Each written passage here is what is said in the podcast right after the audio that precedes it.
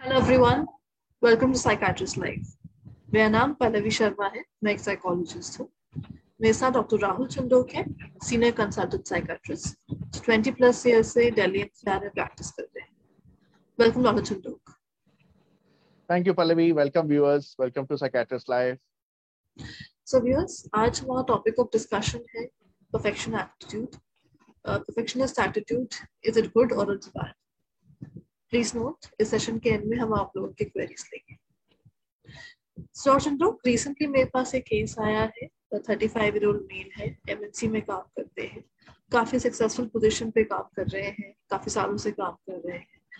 But जब वो आए अपनी वाइफ के साथ प्रॉब्लम ये है कि वो इतने ज़्यादा परफेक्शनिस्ट ओरिएंटेड है throughout school throughout college life that उनको बहुत डिफिकल्टी आती है when it comes to working with other people deadlines अभी फ़िलहाल मीट नहीं कर पा रहे हैं।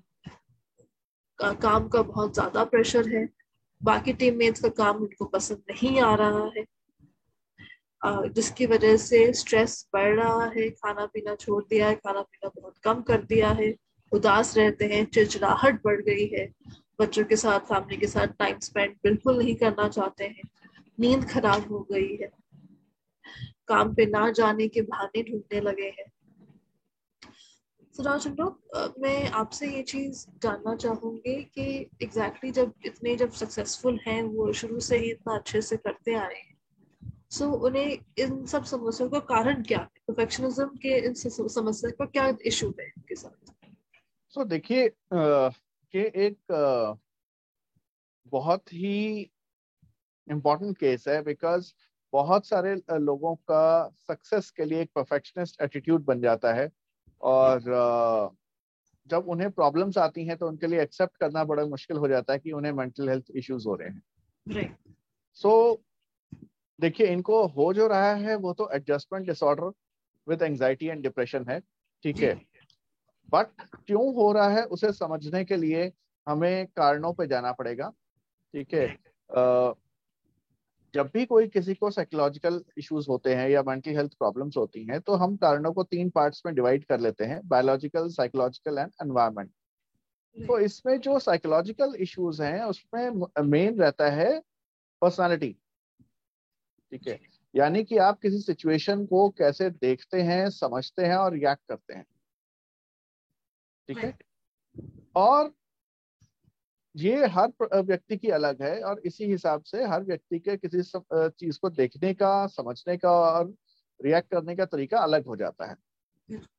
बट समस्या तब आती है जब व्यक्ति या तो बहुत सेंसिटिव हो जाता है या बहुत रिजिड हो जाता है। तब वो जो डे टू डे स्ट्रेसर्स होते हैं एनवायरमेंट के, उनको इग्नोर नहीं कर पाता, उन्हें एडजस्ट और अडेप्ट नहीं कर पाता और स्ट्रेस बढ़ने लगता है। एंड फाइनली एक दिन न्यूरोकेमिकल्स कम हो जाते हैं, जिसकी वजह से ब्रेक डाउन हो जाता है। तो इनके केस में भी ऐसा ही है कि इनकी जो पर्सनालिटी है, जिसकी वजह से इन्होंने काफ़ी सक्सेस अटेन की बट इट सीम्स कि वो काफ़ी रिजिड हो गए हैं अपने व्यूज़ को लेकर के, और उस वजह से वर्क डेलीगेशन में उन्हें दिक्कतें आती हैं। और क्योंकि अब वो सीनियर पोजीशन पे आ गए हैं तो बेसिक काम दूसरों से काम लेने का होता है। बजाय खुद करने का और इन्हें आदत रही है कि जो मैं करूँगा वही बेस्ट है। तो उस वजह से वो आ, दूसरों के साथ एडजस्ट नहीं कर पाते सारा लोड अपने ऊपर लेते जाते हैं और अपने खुद के पैरामीटर्स के हिसाब से जब तक वो नहीं उसे अचीव कर लेते तब तक वो वर्क कंप्लीट नहीं कर पाते हैं और स्ट्रेस बढ़ता जाता है और एक दिन ब्रेकडाउन हो जाता है और तब उन्हें मुश्किल से लाया जाता है किसी मेंटल हेल्थ प्रोफेशनल के पास। कई लोग इससे कोप अप करने के लिए आ, नशे का सहारा लेते हैं दवाइयों का सहारा लेते हैं बट बहुत मुश्किल होता है उनके लिए समझना कि हमें मेंटल हेल्थ इश्यूज़ क्यों हो रहे हैं। चलो मैं आपसे ये जानना चाहूँगी कि जैसे इस केस में इनको स्कूल और कॉलेज से दिक्कत रही है तो क्या एज का इसमें कोई रोल रहता है कि कम उम्र में ये चीज़ कम दिखाई देती है धीरे धीरे बढ़ती है? क्या रोल रहता है एज सो so, देखिए पर्सनालिटी डेवलपमेंट जो है वो आमतौर पे 16 साल की उम्र तक आ, होता रहता है। उसमें चेंजेस आते रहते हैं। आप अपने एनवायरमेंट से चीज़ें सीखते रहते हैं उसे अडेप्ट करते रहते हैं। ठीक है। बट एक बार रिजिडिटी जब आनी शुरू हो जाती है, आपके फिक्स पैटर्न्स बन जाते हैं, जब आप ये डिसाइड कर लेते कि नहीं, यही मेरे, मेरा तरीका है और इसी में मुझे सेटिस्फेक्शन मिलेगी और यही से मुझे सक्सेस मिलेगी। और आप दूसरों के व्यूज़ और दूसरों के तरीकों के लिए ओपन नहीं रहते। और आप ये मानने लगते हैं कि मेरा तरीका ही बेस्ट है। तो बहुत दिक्कत आती है, क्योंकि जैसे जैसे आप सीनियर पोजीशंस पे जाते हैं जो आपका काम है वो पीपल मैनेजमेंट का बहुत हद तक बढ़ जाता है और हर एक का हंड्रेड परसेंट हर एक का परफेक्शन का जो क्राइटेरिया है वो अलग होता है। और इसीलिए कहा जाता है कि perfection is a myth basically जो आपके लिए परफेक्ट है वो हो सकता है दूसरे के लिए लेवल परफेक्शन का ना हो। और आ, फिर उसमें conflicts with the team and procrastination delay सब चीज़ें आनी शुरू हो जाती हैं। ये चीज़ ओसीडी से कैसे अलग रहती है? सो so, देखिए ओसीडी जो बीमारी है उसमें कुछ certain set of set of thoughts and certain set of actions होते हैं। ठीक है? और उसकी वजह से व्यक्ति परेशान रहता है या उसके एंजाइटी लेवल्स बहुत हाई रहते हैं। ये ज़रूरी नहीं है कि उसका जो पर्सनालिटी है वो परफेक्शनिस्ट ओरिएंटेशन के साथ हो। और ऐसे ही ये ज़रूरी नहीं है कि जो लोग परफेक्शनिस्ट ओरिएंटेशन वाले हैं, उनमें ओसीडी के फीचर्स देखे ही जाएँ। पर हाँ बहुत बार ये ज़रूर होता है कि ये दोनों चीज़ें एक साथ देखने को मिलती हैं। तो एक तरफ़ एक पर्सनालिटी इशू है दूसरी तरफ़ एक सेपरेट डिसऑर्डर है। किस प्रकार से लोगों को ये चीज़ पता चले? बिकॉज़ पर्सन तो ये बहुत रिजिड होते हैं उन्हें नहीं लगता है कि this is a problem this is an issue और बिकॉज़ उनकी इतनी बेनिफिशियल उनको इतना सक्सेस पे पहुँचा रही है ये चीज़। सो so, किस तरह से सही टाइम पे रिकॉग्नाइज करके फैमिली मेंबर्स पर्सन को राइट हेल्प के लिए लेके जाए? सो so, देखिए जैसे आजकल के टर्म्स में हम बात करें तो कोविड ने हम सबको सिखाया है कि ज़िंदगी जीने के लिए भी है सिर्फ़ काम करने के लिए नहीं है। तो अगर हम इस बात को समझते हैं देन डेफिनेटली हम अपने आप को चेंज करेंगे। बहुत सारे लोगों का वर्क की तरफ़ जो ओरिएंटेशन होता है वो उन्हें वर्कहॉलिक बना देता है उनके जीवन में बाकी चीज़ों की कोई जगह नहीं होती। उन्हें सिर्फ़ काम समझ में आता है बाकी रिलेशनशिप्स फैमिली टाइम वगैरह चीज़ें समझ में नहीं आती। उनकी जनरली हॉबीज नहीं होती या वो हॉबीज के लिए टाइम नहीं निकाल पाते। ठीक है? सो so, ऐसे में उनकी स्ट्रेस स्ट्रेस कोपिंग एबिलिटीज का बहुत बड़ा इशू खड़ा हो जाता है। एंड हमें ये समझना होगा कि अति हर चीज़ की बुरी होती है। ये डेफिनेट है कि जो लोग हार्ड वर्किंग हैं जिन लोगों का परफेक्शनिस्ट ओरिएंटेशन है स्कूल्स में कॉलेजेस में ना चली uh, वो ज़्यादा अच्छे स्कोर्स अचीव करते हैं। बट जब आप एक बैलेंस्ड अप्रोच खत्म कर देते हो आप एक टीम वर्क की अप्रोच खत्म कर देते हो तब बहुत दिक्कत आ जाती है बिकॉज़ सारा प्रेशर आप पे ही आ जाता है। And work life is all about team work तो इस वजह से दिक्कतें वर्क लाइफ जब शुरू होती है, उसमें आनी ज़्यादा शुरू हो जाती हैं। बच्चों में भी ये चीज़ें देखी जाती हैं। बट साथ साथ ये है कि, क्योंकि उनके ऊपर अपनी पढ़ाई के अलावा और ज़्यादा चीज़ों का प्रेशर नहीं होता। तो बाकियों के साथ इंटरेक्शन में उन्हें उतनी दिक्कत नहीं आ रही होती। जब आपको काम ही दूसरों के साथ करना है और दूसरों से लेना है तब दिक्कत ज़्यादा आती हाँ। बहुत बार ऐसा होता है कि हम ये सोचते हैं कि इसको क्यों बदले जब हमारी इतनी मदद कर रहा है ये चीज़। सो so, मैं आपसे ये जानना चाहूँगी कि what is the right time कि हमें ये समझ आना चाहिए कि चलो हमने स्कूल लाइफ स्पेंड कर दिया है इस चीज़ में कॉलेज आधा निकल गया what is the right time to make this change और कब ये चेंज पॉसिबल है? जी। सो so, देखिए जिन लोगों की हम बात कर रहे हैं जब तक वो अपने काम को एंजॉय करते रहते हैं उससे स्ट्रेस्ड आउट नहीं हो रहे हैं आ, उनका स्लीप पैटर्न ठीक है उनका ईटिंग पैटर्न ठीक है उनकी सेहत अफेक्ट नहीं हो रही है ठीक है तब तक ये एटीट्यूड उन्हें हेल्प कर रहा है ठीक है। जैसा मैंने कहा सक्सेस के लिए orientation to perfection orientation to hard work एक असेंशियल कंपोनेंट रहता है। बट जब यही सोच आपको टास्क डेलीगेशन से रोकने लगे, जब यही सोच टास्क कंप्लीशन से रोकने लगे, जब यही सोच आपके ऊपर वर्क प्रेशर इतना बढ़ने लगे कि काम का कोई अंत ही ना हो, और आप दूसरों की हेल्प से हेल्प ले ही ना पाए, या उसमें हमेशा आपको गलती ही नज़र आए तब बड़ी तब आपको समझना चाहिए कि शायद हमें हेल्प की ज़रूरत है बिकॉज़ हम रिजिड हो रहे हैं। हम करंट एनवायरमेंट में एडजस्ट एंड अडेप्ट नहीं कर पा रहे हैं जिसकी वजह से समस्या है। इस चीज़ की इस, इस चीज़ का ट्रीटमेंट किस प्रकार से किया जाता है? मेडिसिन का क्या रोल रहता है?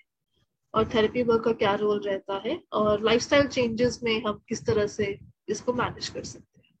सो देखिए जो इसका इलाज है जी। तो एक तरफ़ तो हमें अगर सपोज़ करिए कि कोई पर्सन हमारे पास जब आ रहा है तब वो बहुत एंशियस है या डिप्रेस्ड है तो हमें डेफिनेटली उन सिम्टम्स के लिए दवाइयाँ लिखनी पड़ती हैं।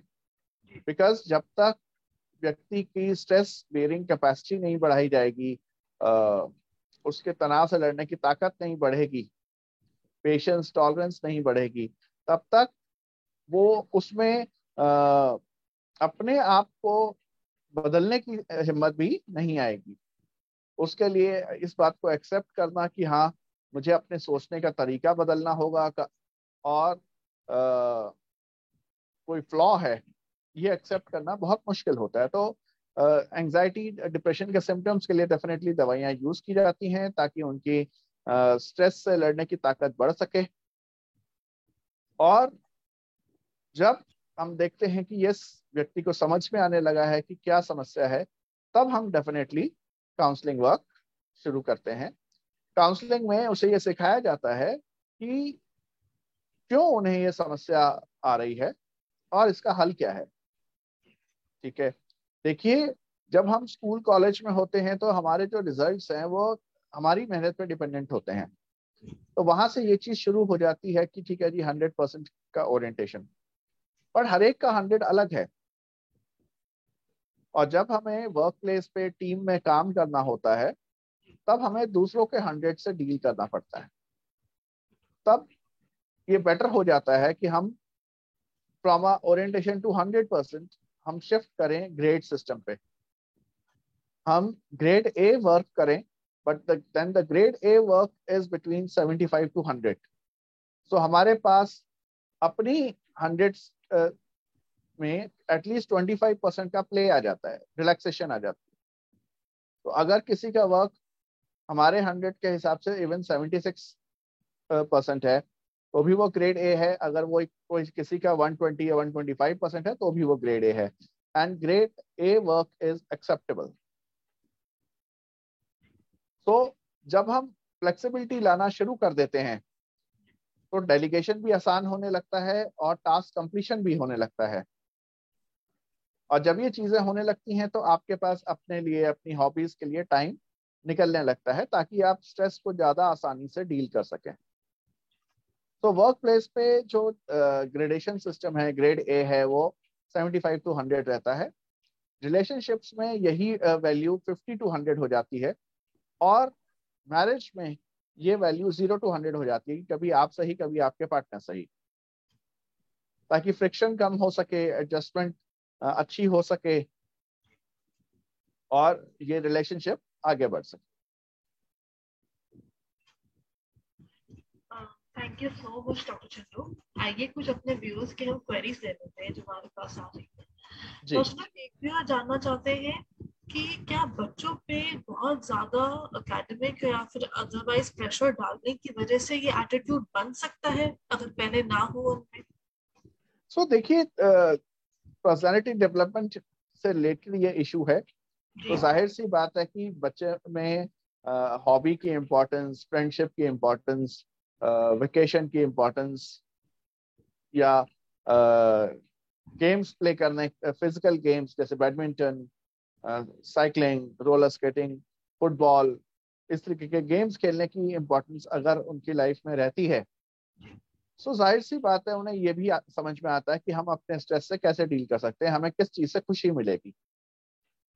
अगर उनका ओरिएंटेशन सिर्फ़ और सिर्फ़ इस बात पे आ जाता है कि हाँ आ, हमें सिर्फ़ पढ़ाई करनी है हम एक मशीन की तरह है जिसे एक आउटपुट देनी है एक रिज़ल्ट लाना है ठीक है तब डेफिनेटली उनकी लाइफ में ये जो एस्पेक्ट्स हैं, जो बैलेंसिंग आउट करते हैं, वो मिसिंग हो जाते हैं। वो ये नहीं सीख पाते कि हमारे जो गोल्स हैं उसमें जब हम लगेंगे तो कुछ प्रेशर भी आएगा, कुछ स्ट्रेस भी आएगा। हम किसी भी चीज़ को जब घिसते हैं, इस्तेमाल करते हैं तो उसमें से हीट निकलती है तो वैसे ही जब भी आप कोई एंडीवर करते हो तो उसमें से स्ट्रेस भी आता है। तो उसको डील करने के लिए आपको ये सब चीज़ों से हेल्प मिलती है कि अगर आपके पास हॉबी है या कोई आप गेम खेलते हैं या आप एक हेल्दी लाइफस्टाइल फॉलो करते हैं, आप एडिक्वेट स्लीप लेते हैं।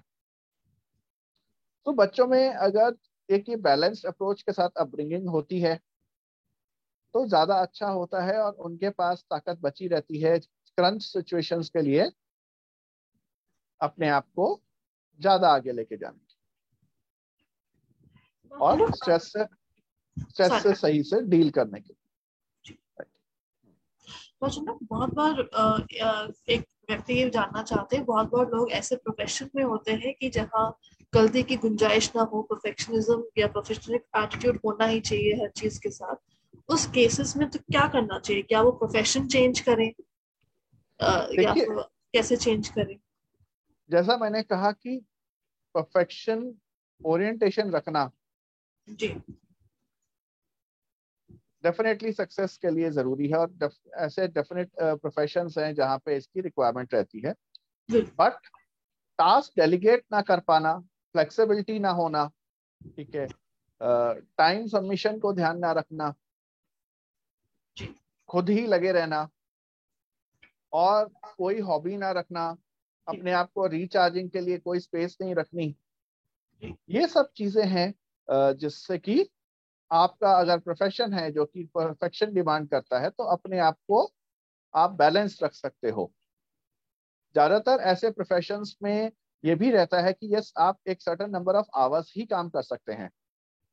बिकॉज़ ये चीज़ की अवेयरनेस रहती है कि एक लिमिट से ज़्यादा कंसंट्रेशन और टुवर्ड्स परफेक्शन मुश्किल हो जाती है। तो आपको समझना है कि कब आपको स्विच ऑफ़ होना है, कब अपने आप को रिचार्ज करना है। अगर एक बैलेंस अप्रोच रखी जाए तो कैरियर शिफ्ट की ज़रूरत नहीं रहती। बट ये चीज़ बहुत ज़रूरी है कि balance is the key word and you must know how to recharge yourself